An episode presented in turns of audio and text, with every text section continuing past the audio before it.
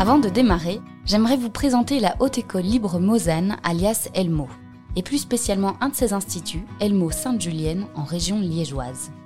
Elmo Sainte-Julienne fait partie du département paramédical de la Haute École et propose une large gamme de formations paramédicales, dont le cursus de sage-femme. Elmo Sainte-Julienne et Aline, notre sage-femme du jour, ne pratiquent pas dans la même région, mais partagent pourtant un gros point commun, celui de mettre l'accent sur les conditions adéquates d'apprentissage et les conditions de travail des sages-femmes. La Haute École Elmo a par exemple mis en place un système de parrainage où chaque étudiante est accompagnée par une référente enseignante pendant toute la durée de son cursus. Si la formation vous intéresse, n'hésitez pas à aller faire un tour sur le site de cette école à taille humaine www.helmo.be.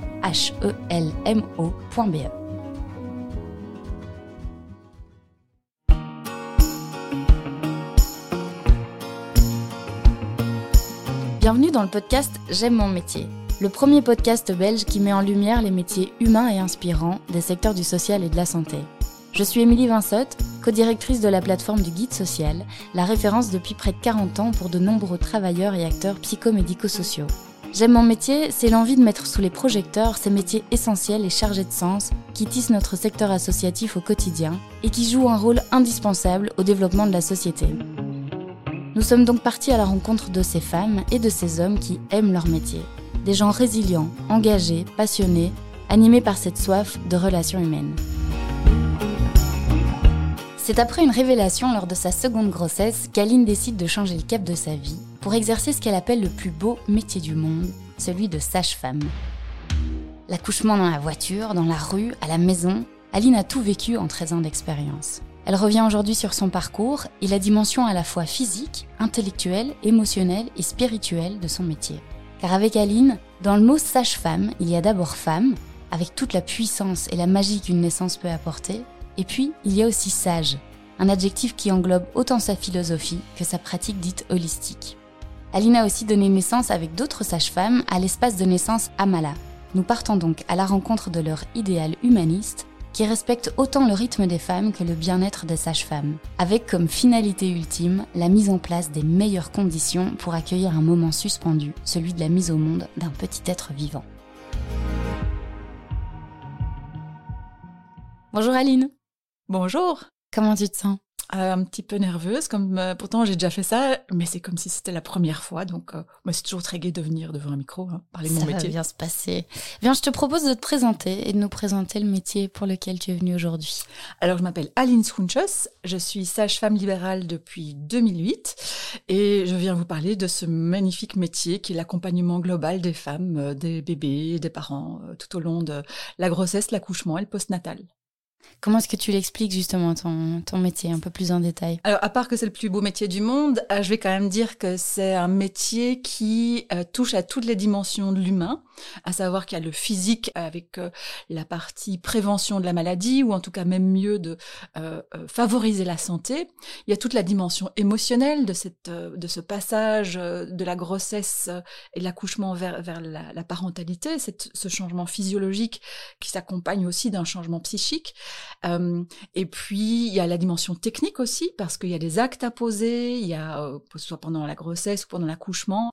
Et alors, ce qui est intéressant dans ce métier-là, c'est que c'est à la fois votre cerveau qui doit fonctionner, vos mains qui doivent fonctionner, et c'est le cœur aussi. Donc, a vraiment cette dimension à la fois globale pour le couple ou, la personne qu'on suit, mais aussi pour nous, comme sage-femme, d'avoir cette dimension globale de, la façon dont on travaille. Mais toi qui l'as quand même vécu des dizaines de fois, qu'est-ce que c'est euh, vivre un accouchement? Ah, surtout un accouchement physiologique où la femme peut être respectée dans son, euh, dans son rythme à elle. C'est presque mystique, hein c'est transcendantal. Alors ça peut paraître très bizarre de dire ça dans ce contexte-ci, mais il y a un côté qui, de nouveau, nous dépasse. Il y a une puissance de vie qui se déroule là, c'est extrêmement primitif, mais ça, ça remonte à la nuit des temps, quoi. Et quand on peut garder cette euh, magie tout en connaissant nos responsabilités médicales par ailleurs. Hein. C'est juste incroyable. C'est juste euh, tripant. Mais l'intensité fait que le faire à la chaîne, ça n'a pas de sens.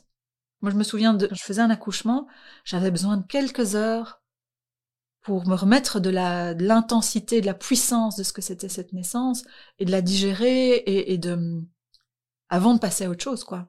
parce que c'est exceptionnel dans la vie de cette femme, de ce bébé.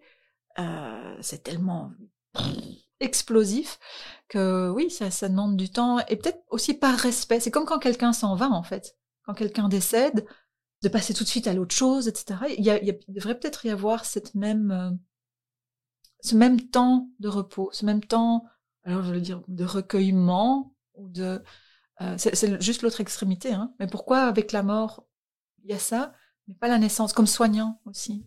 Peut-être que je, ne connais pas comment les gens accompagnent la mort à l'hôpital, mais est-ce qu'on pourrait laisser du temps? Comment les sages-femmes hospitalières, on peut pas les, les, les protéger aussi? Qu'elles aient le temps d'avoir ce moment de « Ouah, je viens de faire un truc dingue quand même !» Il y a un être humain qui vient de naître. C'est pas juste un truc en plus, quoi. Est-ce que tu as euh, le souvenir d'un accouchement euh, le plus fou ou est-ce que chaque accouchement a sa dose de, de magie, comme tu le disais ah, tout à l'heure quand même, alors je crois que je me souviens presque de tous les accouchements que j'ai accompagnés, mais il y en a quand même un qui est resté dans les annales euh, d'Amala. C'était un accouchement à domicile dans, dans une famille recomposée. Et le couple, voilà, c'était pas toujours évident, mais il nous avait rien dit quand on est arrivé à la maison. Et cette maman dilate vraiment facilement, elle arrive facilement à dilatation complète, avec un bébé qui s'engage. Elle nous dit non, non, ça va plus du tout j'ai mal, je veux une péridurale, je veux pas rester à la maison, il faut qu'on y aille. Ok, ben on peut pas, on peut rien faire là. Hein, pour le coup, on, lui parle, on essaye de la détendre. Non, je veux une péridurale maintenant. Heureusement, on n'était pas trop loin de l'hôpital. Donc, elle vient avec moi dans la voiture. en plus, j'étais dans un quartier euh, hors de Bruxelles que je connaissais pas du tout. Donc, ma collègue prend sa voiture, se met euh, devant. Elle vient dans ma voiture et le mari suit moi, je suis bravement ma collègue parce que je sais pas où je suis. Et à un moment, la, maman, elle dit voilà, il s'est passé ça. Et j'ai dit, ah, je comprends. Et trois minutes après, elle a couché dans ma voiture. Donc, et, elle me oh, je la sens qui pousse. Et je dis, d'accord, tu peux me montrer ta culotte? Ok, on s'est arrêté sur le bord de la route, on a accueilli le bébé. Voilà, le mari, il a vu que je m'arrêtais et que voilà, ce bébé est né dans ma voiture.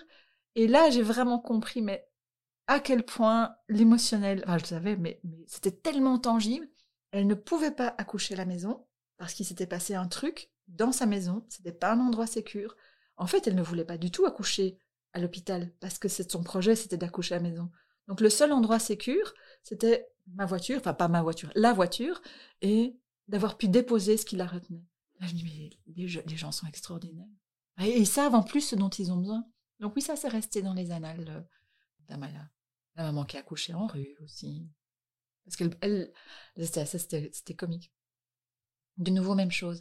Une maman qui, elle veut accoucher à la maison, mais elle a son streptocoque, qu'on le frottis qu'on fait en fin de grossesse, qui est positif. Elle dit, mais non, je veux pas accoucher à la maison, c'est dangereux pour mon bébé. Parce qu'on, parce qu'on, nous, en tout cas, on ne le fait pas à la maison, parce qu'il faut le protocole en Belgique, c'est des antibiotiques. Ça se rediscute, mais bref, peu importe. Et donc, euh, deuxième bébé pourtant, elle sent qu'elle se met en travail, et puis elle se dit, oh, je vais prendre mon petit déjeuner. Là, ça commence à être fort quand même. Et puis elle dit, bon, ben, on va y aller, hein. Sauf que elle a fait trois pas en rue, elle a accouché. Parce que, parce qu'en fait, elle était, elle pas envie d'accoucher à la maison parce que c'était passé, elle s'était imaginé que c'était pas safe à cause du streptocoque. Mais elle avait aucune envie d'aller à l'hôpital. Et là aussi, elle a dit, dit, mais, alors le plus touchant, c'est qu'elle a accouché dans, dans les, c'est son mari qui a attrapé le bébé et la femme qui l'a tenue, c'était la poivrotte du, quartier, qui est une femme complètement en déperdition et qui a reçu cette naissance, mais un peu comme une bénédiction, quoi. Donc c'est hyper touchant. Et là aussi, de nouveau, ben, il y a des trucs dans notre subconscient qui font que le corps, il fait des choses extraordinaires. Donc voilà, oui, des, les femmes, les femmes sont extraordinaires, les bébés sont extraordinaires, mais comme humains, on est vraiment, c'est juste dingue, quoi, quand on y pense. Pourquoi on se fait tellement de tort? C'est un métier que tu voulais faire depuis toute petite?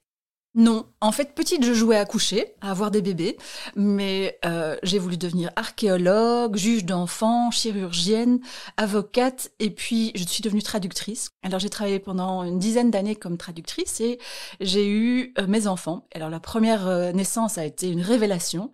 Alors j'ai lu plein de choses sur les sages-femmes parce que j'avais accouché avec une sage-femme dans l'eau et j'ai trouvé ça extraordinaire. Ça m'a donné une force de dingue pour faire cette transition vers la parentalité.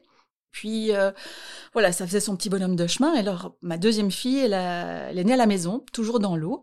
Et là, je me suis dit, ben oui, c'est ça que je veux faire. Il faut que les femmes puissent vivre cette expérience absolument extraordinaire de pouvoir être accompagnées comme ça globalement. Et donc, avec un bébé au sein et un autre euh, sur les genoux, j'ai entamé mes études de sage-femme tout en travaillant comme traductrice parce qu'il fallait bien gagner sa vie. Et je me suis retrouvée pendant trois ans à vraiment travailler très très fort, à découvrir tout un métier à être un petit peu euh, refroidie aussi en disant oh mais en quoi je me suis lancée j'étais complètement folle d'accoucher à la maison c'était vraiment irresponsable. Et donc il m'a fallu pas mal de temps pour retrouver la confiance dans le corps des femmes dans l'intelligence des bébés. Et j'ai eu une énorme chance c'est que la sage-femme avec qui j'avais accouché m'a dit mais viens travailler avec nous parce que j'avais très peur d'aller à l'hôpital parce que c'est un endroit où moi je me sens pas en sécurité. Je suis très heureux que ça existe mais ma personnalité se ne s'accordait pas trop à l'hôpital. Et donc j'ai pu commencer tout de suite comme sage-femme libérale, mais marrainée par euh, deux formidables sages-femmes que sont Sylvie Hansen et Titou Bosseret. Elles m'ont appris le métier. Et du coup, euh, bon, c'était un peu l'arrache quand même, hein, c'est costaud. Je ne sais pas si je repasserai comme ça, si je ne devrais pas passer par la case hôpital. Et en même temps, voilà, j'ai appris tellement de choses autrement.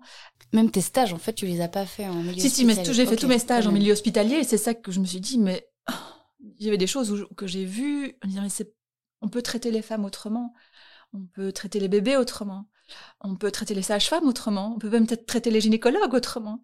Et comment est-ce qu'on peut reconcevoir une médecine euh, qui serait plus, euh, encore plus humaine et où l'institution ne pèserait pas comme ça sur, euh, sur les gens qui y travaillent et du coup par ricochet sur les gens qui l'utilisent? Je pense que la majorité des intervenants à l'hôpital donnent le meilleur d'eux-mêmes et euh, mais l'institution en elle-même ne, ne, permet pas ça.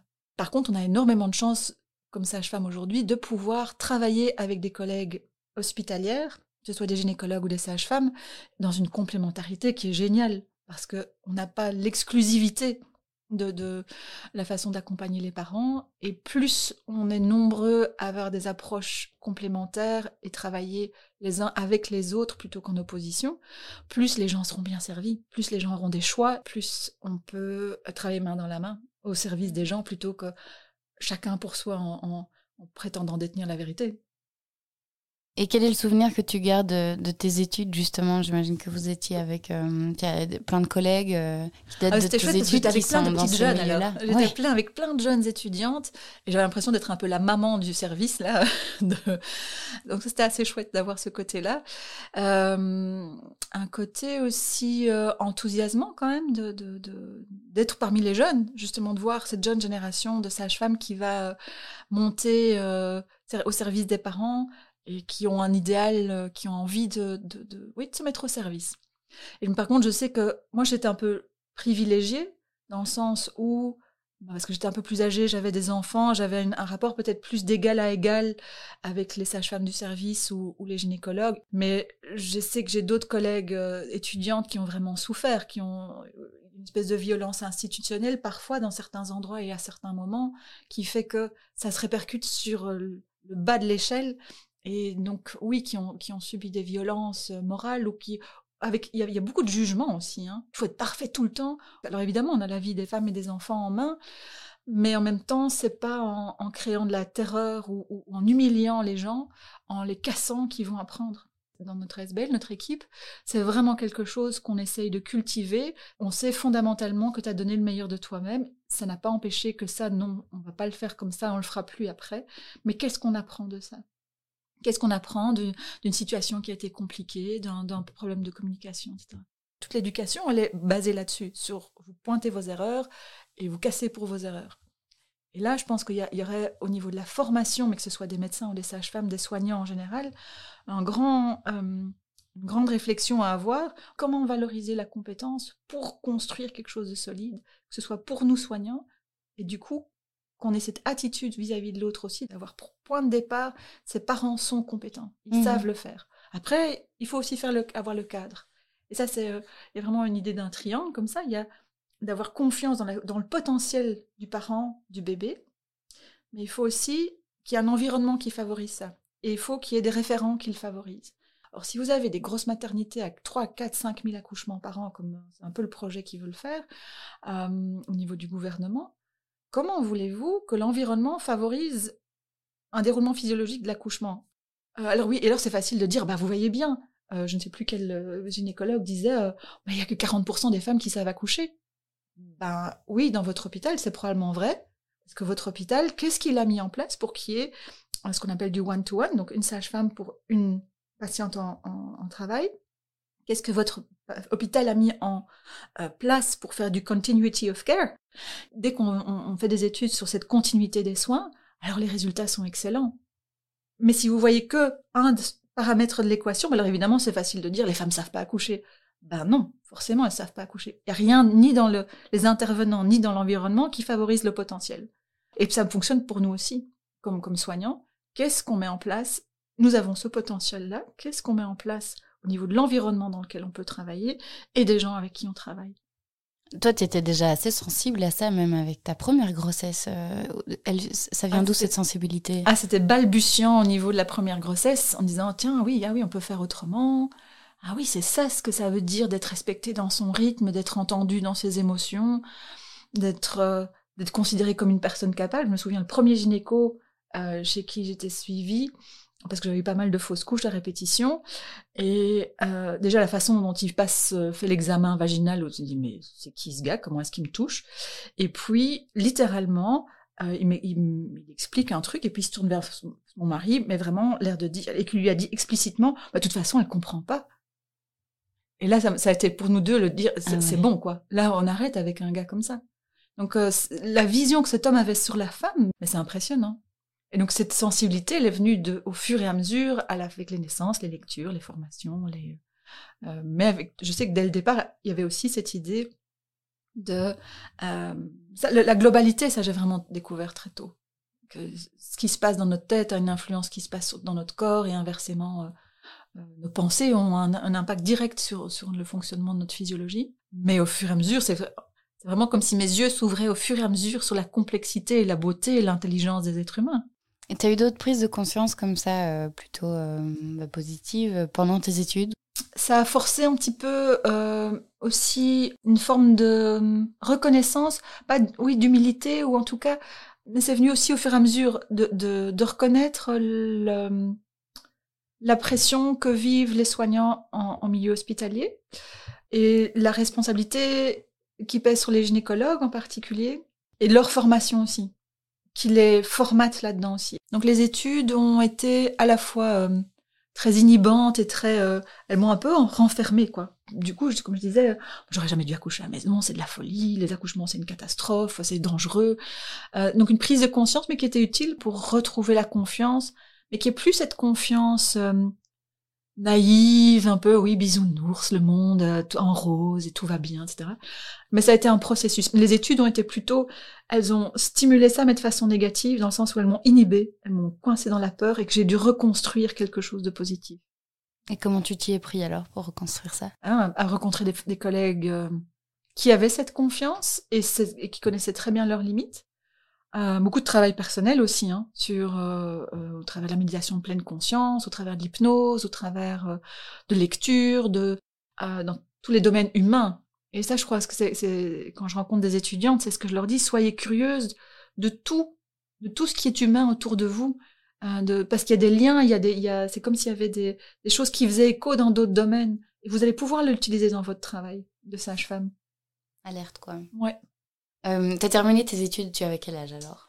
Bonne question. Hein. J'ai eu 32, donc j'ai terminé vers 35. 35 ans. Et donc tu as recommencé dans cette maison de naissance Oui, c'était juste, on était trois, on était deux, deux, collègues, enfin on était trois, et on faisait du suivi global, donc euh, préparation à naissance, euh, consultation médicale et accouchement, et puis les soins postnataux. Et, et, là, dans la maison de naissance, vous êtes attaché à un hôpital? Tu peux nous parler un peu de d'Amala Oui, on travaille avec, on est accrédité dans deux hôpitaux, à Sainte-Élisabeth-Bruxelles et à Erasme. À Sainte-Élisabeth, on utilise le plateau technique, donc la salle d'accouchement classique. Et à Erasme, on accompagne soit au cocon, qui est le gîte de naissance, soit au deuxième étage, qui est la salle d'accouchement classique. Et ça, c'est en fonction de différents paramètres médicaux et des souhaits des parents. Euh, C'est vraiment les parents qui choisissent l'hôpital où ils veulent accoucher. Et on fait beaucoup d'accouchements à domicile, enfin de plus en plus aussi à la maison. Et c'est ça qui est chouette, c'est qu'il n'y a pas qu'un seul modèle.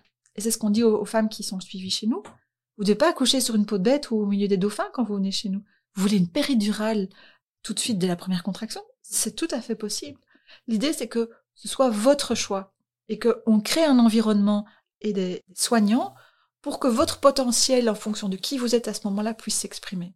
C'est cette idée de, du libre choix du couple, co-construit avec les soignants, que ça existe et que c'est sécure. Dans, évidemment qu'il y a des critères pour assurer la sécurité et qu'on va pas faire n'importe quoi. Parce que tout le monde a envie que la maman et le bébé soient en bonne santé, en bonne santé physique, mais aussi en bonne santé mentale. Et c'est une maison que vous avez fondée ensemble alors? Alors au départ c'était très informel, hein, très organique. Et puis au bout de quelques années on était quatre en se disant bah voilà comment est-ce qu'on peut? Parce qu'une des collègues avait fait un début de burn-out. Au-delà du suivi des parents, notre question c'est à commencer à être comment on protège les sages-femmes aussi? Parce qu'il peut potentiellement, ça arrive souvent, une espèce de surinvestissement. L'archétype de la sage-femme sauveuse, c'est vraiment un piège. Du coup, on peut être un peu à la course à ça. Et très vite, je me suis rendu compte après l'accouchement de la deuxième, c'est qu'en en fait, j'avais pas besoin de cette personne, donc parce que ma sage, ma sage-femme, déjà ma sage-femme, n'était pas là. Euh, et je me suis dit en fait, mais j'ai pas besoin d'elle. J'ai besoin d'avoir une sage-femme qui a les mêmes valeurs, qui travaille de la même façon, qui est responsable. C'est ce que j'ai amené dans l'équipe, c'est que ça doit pas être personne dépendant. C'est une fonction qu'on remplit. Et comment est-ce qu'on fait pour remplir une fonction sans s'y perdre comme personne, sans s'identifier? Ben, C'est vachement dur. Hein euh, depuis 2008, ça reste encore difficile. Mais je pense que ça, c'est vraiment une démarche qu'on peut faire comme, comme soignant, c'est euh, comme sage-femme en particulier. Et je pense que c'est important de faire cette nuance-là. C'est une fonction et c'est pas une identité. C'est du costaud, hein, parce que c'est tellement valorisant. Et que qui on est si on n'est pas ce soignant-là? Qui je suis si je suis pas la sage-femme Du coup, il y a tout, ce, tout ce questionnement-là aussi. Comme soignant, qu'est-ce qu'on guérit aussi dans notre, dans, dans notre psyché de pourquoi j'ai tellement besoin de sauver le monde? Alors c'est très bien de vouloir sauver le monde, mais si c'est au détriment de nous-mêmes, et parfois au détriment des parents, voilà, on peut, on peut, on peut aller trop loin. Et donc vous accompagnez maintenant euh, les professionnels en plus des parents? Euh, donc dans l'équipe, il y a vraiment une, une espèce de garde-fou qu'on a mis en place. Donc l'équipe a grandi pour pouvoir avoir une plateforme de sages-femmes où il y a six sages-femmes qui se relayent pour qu'elles ne doivent travailler qu'un week-end sur trois et pas un week-end sur deux, qu'elles puissent avoir des journées vraiment complètement off, où elles peuvent se reposer, s'occuper de leur famille, et des journées où, elles peuvent couper leur téléphone. Et que quand je suis de garde, bah, je suis vraiment de garde, je suis vraiment disponible à 100%. Euh, c'est une personne est accompagnée par une sage-femme ou est-ce que du coup vous êtes plusieurs sages-femmes sur cette plateforme et vous Oui, donc elles sont six sages-femmes qui rencontrent les, les, euh, les, parents. Mais le jour J, il y a une seule sage-femme qui vient, qui est, c'est celle qui est de garde et qui accompagne les parents du début à la fin. Ou justement pour assurer cette continuité des soins tout au long. Mais elles ont vu tout le monde. Euh, et elles savent aussi qu'on travaille toutes de la même façon et qu'il y a une sérieuse concertation au sein de l'équipe. On parle des mamans toutes les semaines, il y a trois heures de réunion, donc en plus de leur consultation, plus des soins, plus des accouchements, il y a trois heures de réunion par semaine pour parler des couples. Et puis il y a une supervision mensuelle. Parce qu'il n'y a pas que le fait de, la dynamique entre le soignant et le couple ou la, personne, mais aussi la dynamique d'équipe. Comment est-ce qu'on se complète? Comment est-ce qu'on s'écoute? Comment est-ce qu'on tient compte des besoins des unes ou des autres en fonction de leur, leur situation de vie, sans que ça pèse trop sur l'équipe non plus? Euh, Quelle est notre dynamique Et puis de pouvoir rejouer des cas. On a rencontré une, une, patiente difficile. Comment est-ce qu'on rejoue ça? Qu'est-ce qu'on apprend de nous-mêmes? Qu'est-ce qu'on apprend de ce qu'on n'a pas vu chez la patiente? Et ça, je pense que c'est essentiel comme soignant d'avoir un superviseur, quelqu'un qui nous dit, euh, de sorte, qui nous aide à sortir le nez du guidon. Et toi, tu accompagnes encore euh, essentiellement des mamans ou tu gères aussi euh, cette Alors oui, moi je fais plus de la gestion. Donc il y a l'équipe naissance, les six sages-femmes qui font les naissances. Il y a une petite équipe préparation et soins. Et là, on offre des préparations à la naissance, des consultations médicales en complémentarité avec le gynécologue et des soins postnataux. Voilà, moi j'ai trop de cheveux gris. Et puis il y a la, la, gestion de la maison, la gestion de la SBL, euh, qui demande pas mal de temps parce qu'on a des chouettes projets, certainement post-Covid. Parce que l'offre avant la naissance et la naissance est bien, assez bien couvert. Mais après, il y a la solitude, le fameux quatrième trimestre. Alors on les prépare à ça, mais on se rend compte qu'au bout de six semaines, comment est-ce qu'on accompagne les parents dans leur premier pas de parentalité? Comment est-ce qu'on les accompagne dans la reconnaissance de l'intelligence de leur bébé? Et comment est-ce qu'ils peuvent se soutenir entre eux aussi? Toi, ce que tu préfères, c'est les naissances Ou c'est vraiment la, globalité comme ça? Moi, c'est la globalité. 360 ouais, c'est 360, euh, y compris la, la dimension sage-femme. Parce que c'est très gai de faire une consultation médicale où, on peut aussi aller écouter ce que dit le corps de la maman et euh, euh, de voir comment ça se passe dans le couple. bah, l'accouchement, ça reste un truc magique, même si voilà, j'ai plus tout à fait l'énergie pour le faire, mais il y a un truc qui se passe à la naissance, c'est quand même exceptionnel. Même quand c'est une césarienne, un truc hyper technique, c'est un être humain unique qui vient au monde. Alors il faut pas trop perdre la tête, hein, mais il y a un truc, mais c'est extrêmement intense et ça, ça, va vraiment chercher. Euh, faut être bien, bien solide. Ce serait quoi l'idéal du coup pour toi? C'est un hôpital, pas d'hôpital, que des petites maternités. Tu as l'impression qu'il y a la solution euh? Non, moi certainement pas. Mais je pense que plus il y a des options sécures, plus chaque femme va pouvoir se retrouver là où elle a besoin. Et que donc pour une maman qui a une grossesse normale, euh, je pense que le, le suivi sage-femme est un excellent suivi de qualité et qu'elle aurait le choix d'accoucher chez elle à la maison si ça s'y prête, dans une structure gérée par sage-femme, donc un centre de naissance géré par sage-femme, en plateau technique, avec une sage-femme de l'hôpital ou une sage-femme privée, et des grands centres plus techniques quand il y a vraiment une difficulté. Il y a des femmes qui ont besoin d'un accouchement hyper technique, mais ça n'empêcherait pas de quand même lui laisser des choix. Je me souviens d'une maman, elle a fait 17 heures de travail pour rester à 1 cm parce qu'elle avait lu que la péridurale c'était pas bon pour elle, pas bon pour son bébé. Au bout de 17 heures, 1 cm, il a fini par la convaincre. On a mis la péridurale, elle a couché 3 heures après. Parce que je, savait pas ce qui se passait au niveau psychique pour cette femme. Mais par contre, ce serait une occasion rêvée pour créer justement des centres de naissance, d'avoir des, euh, petites des petits centres gérés par des sages-femmes en coordination avec le centre, le plus grand centre, le plus proche, avec des critères bien clairs. Et c'est une excellente occasion parce que les grosses études, les grosses euh, méta-analyses sur le lieu d'accouchement montrent qu'il n'y a pas de différence entre l'hôpital, la maison de naissance intra-hospitalière, la maison de naissance extra-hospitalière ou le domicile quand il s'agit euh, de la mortalité ou de la morbidité mère-enfant. Par contre, plus vous vous éloignez de l'hôpital, plus vous avez de chances d'avoir un accouchement sans intervention inutile. Et ça, ça, on oublie. En dehors de l'hôpital, point de salut, mais sauf que les études montrent tout le contraire. Et là, il y a une étude qui est parue euh, euh, de nous, sages-femmes, qui euh, enregistrons nos, accouchements. Déjà, 76%, on les fait nous-mêmes. 99% des bébés ont un Apgar, donc une, cote de, bonne santé à, à 5 minutes au-delà de 7 donc qui ont vraiment une bonne cote, des périnées intacts à 45%, des femmes qui accouchent euh, de préférence à quatre pattes, qui ont pu choisir comment elles accouchaient. Euh, donc oui, ça fonctionne. Selon des critères bien, stricts, on est bien d'accord et bien clair. Mais, euh, mais plus donc il y aura des choix et plus les femmes seront éduquées à faire des choix, plus elles seront aussi éduquées à prendre des responsabilités. Et tu situes où la Belgique? En France, moi j'ai entendu parler de, cette grande campagne Une femme, une sage-femme, mhm. où effectivement les, les sages-femmes mhm. sont trop peu nombreuses. Aux Pays-Bas, on entend parler des fameuses Kramzorg, euh, qui sont euh, des sages-femmes qui... Euh, où tu, rentres chez toi après quelques heures d'accouchement et puis la sage-femme est à domicile. Ouais, c'est pas des sages-femmes, hein, c'est des aides-soignantes. Alors j'ai l'impression qu'on a un point de bascule de soit on va aller vers plus de sages-femmes, soit vers moins de sages-femmes. Euh, alors j'espère évidemment qu'on va aller vers plus de sages-femmes. On voit qu'aux Pays-Bas, en 15 ans, on est passé de 30% d'accouchements à domicile à 10% d'accouchements à domicile. On voit aussi bah, en France, tout ce mouvement-là, des sages-femmes qui disent mais on devient maltraitante, ça suffit. Euh, alors c'est difficile, j'oserais pas dire en Belgique parce qu'on a, on vit dans un petit microcosme bruxellois.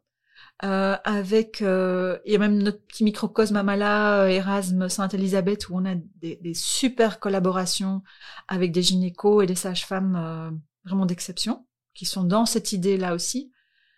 Mais j'ai envie de croire que il y a un mouvement qui va renforcer la première ligne. De d'abord faire une, première ligne buffer pour les gens normaux, des gens qu'on connaît. Votre généraliste, il vous connaît. Votre sage-femme, elle vous connaît. Elle sait qui vous êtes. Et c'est ça une raison des violences obstétricales aussi. C'est pas tellement le fait de ce qui a été dit ou fait, c'est comment ça a été vécu. Moi, si je connais ma madame, je sais qu'elle a été abusée euh, quand elle était petite ou qu'elle a été violée. Mais je sais que je vais faire attention aux mots que j'utilise, à comment je la touche, à comment je l'enveloppe, à comment je l'aide à traverser certaines phases.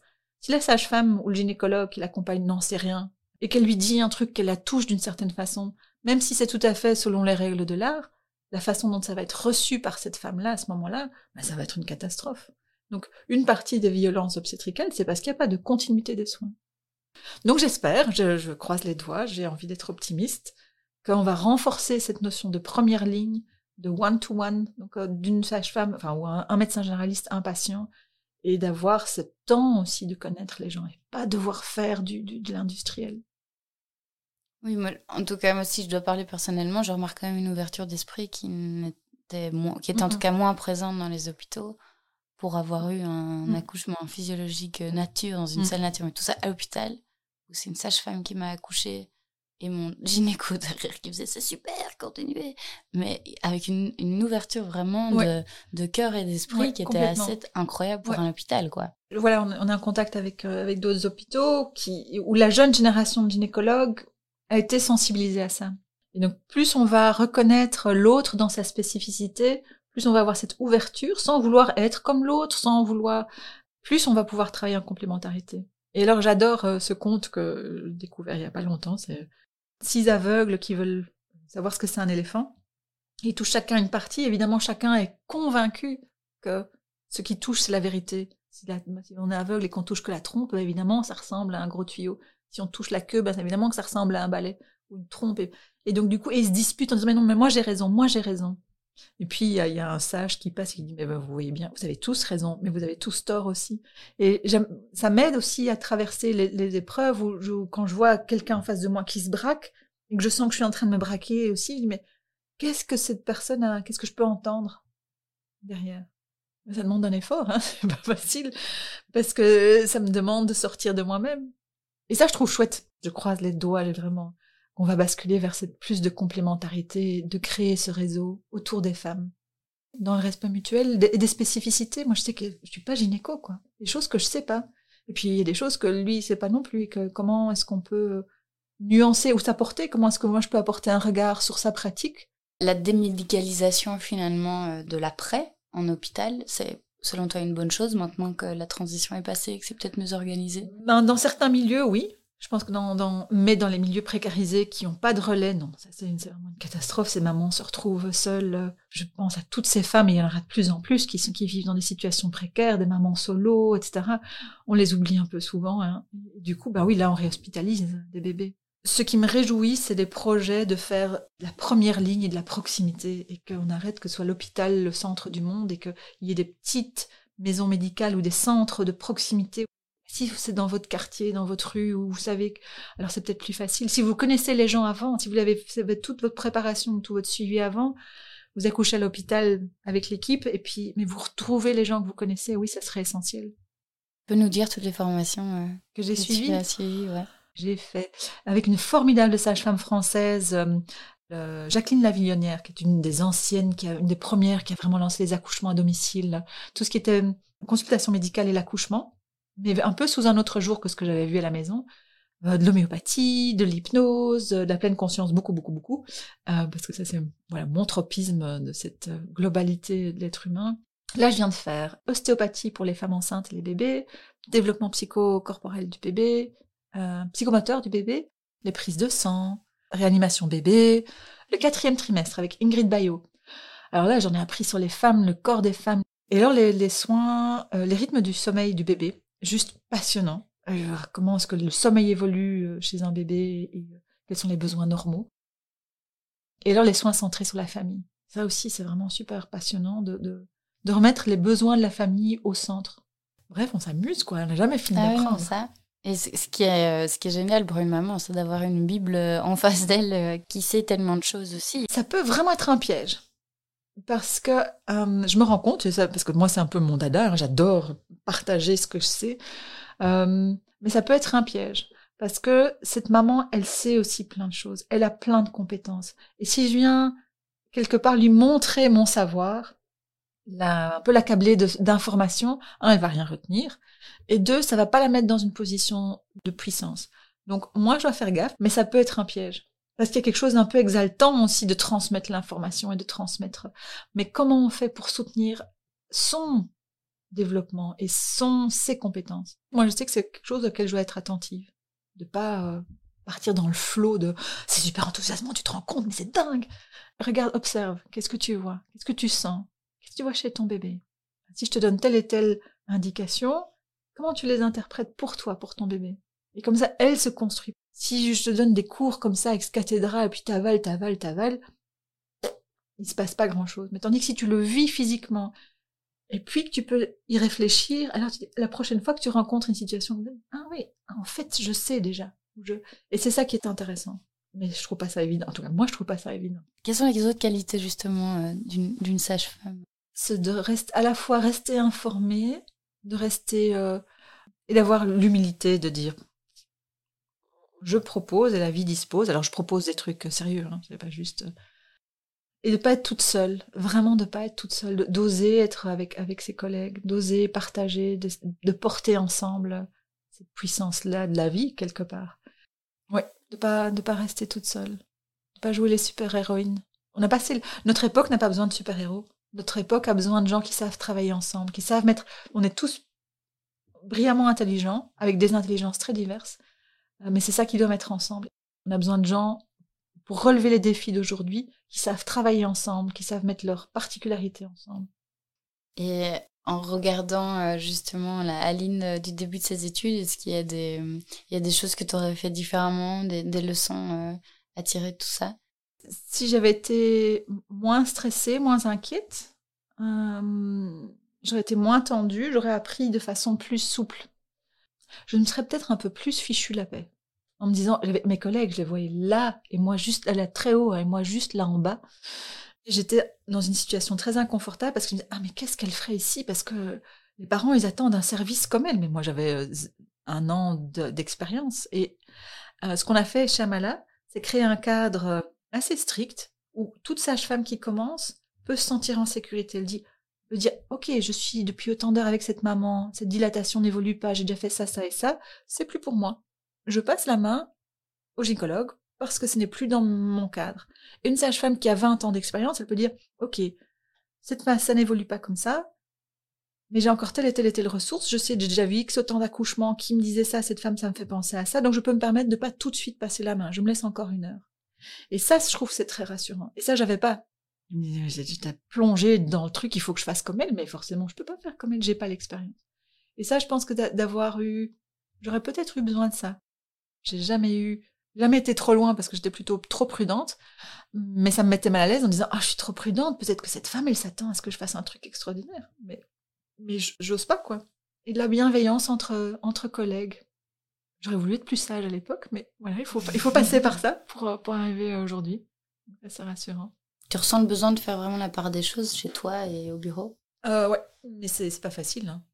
C'est pas facile parce que ça comble tellement de besoins. Qu'est-ce qui de nouveau Qu'est-ce qui nous a fait devenir soignants? Qu'est-ce qui nous a fait Qu'est-ce qu'on doit réparer dans notre histoire, dans l'histoire de notre famille? Ça peut être intéressant de comprendre ce qui nous amène là, et donc du coup de revenir au, au banal, à la pause. On peut pas tout le temps être dans l'inspiration, dans l'action. Notre système nerveux, il a besoin aussi de moments de pause, de ralentir. Alors certains plus que d'autres, mais vous pouvez pas passer euh, votre temps à inspirer. Hein. On passe pas son temps en contraction. Entre deux contractions, il y a une pause.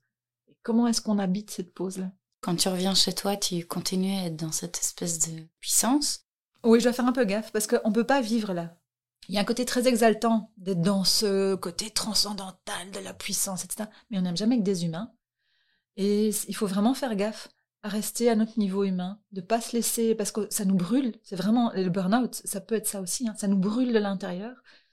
Alors, soit on est d'accord à se laisser brûler par l'intérieur, mais ça ne sert pas grand-chose à l'humanité, et d'avoir de nouveau cette euh, capacité à sortir de l'exaltation. On vit aussi, je pense, dans un environnement où on doit être stimulé en permanence, où il faut être extraordinaire.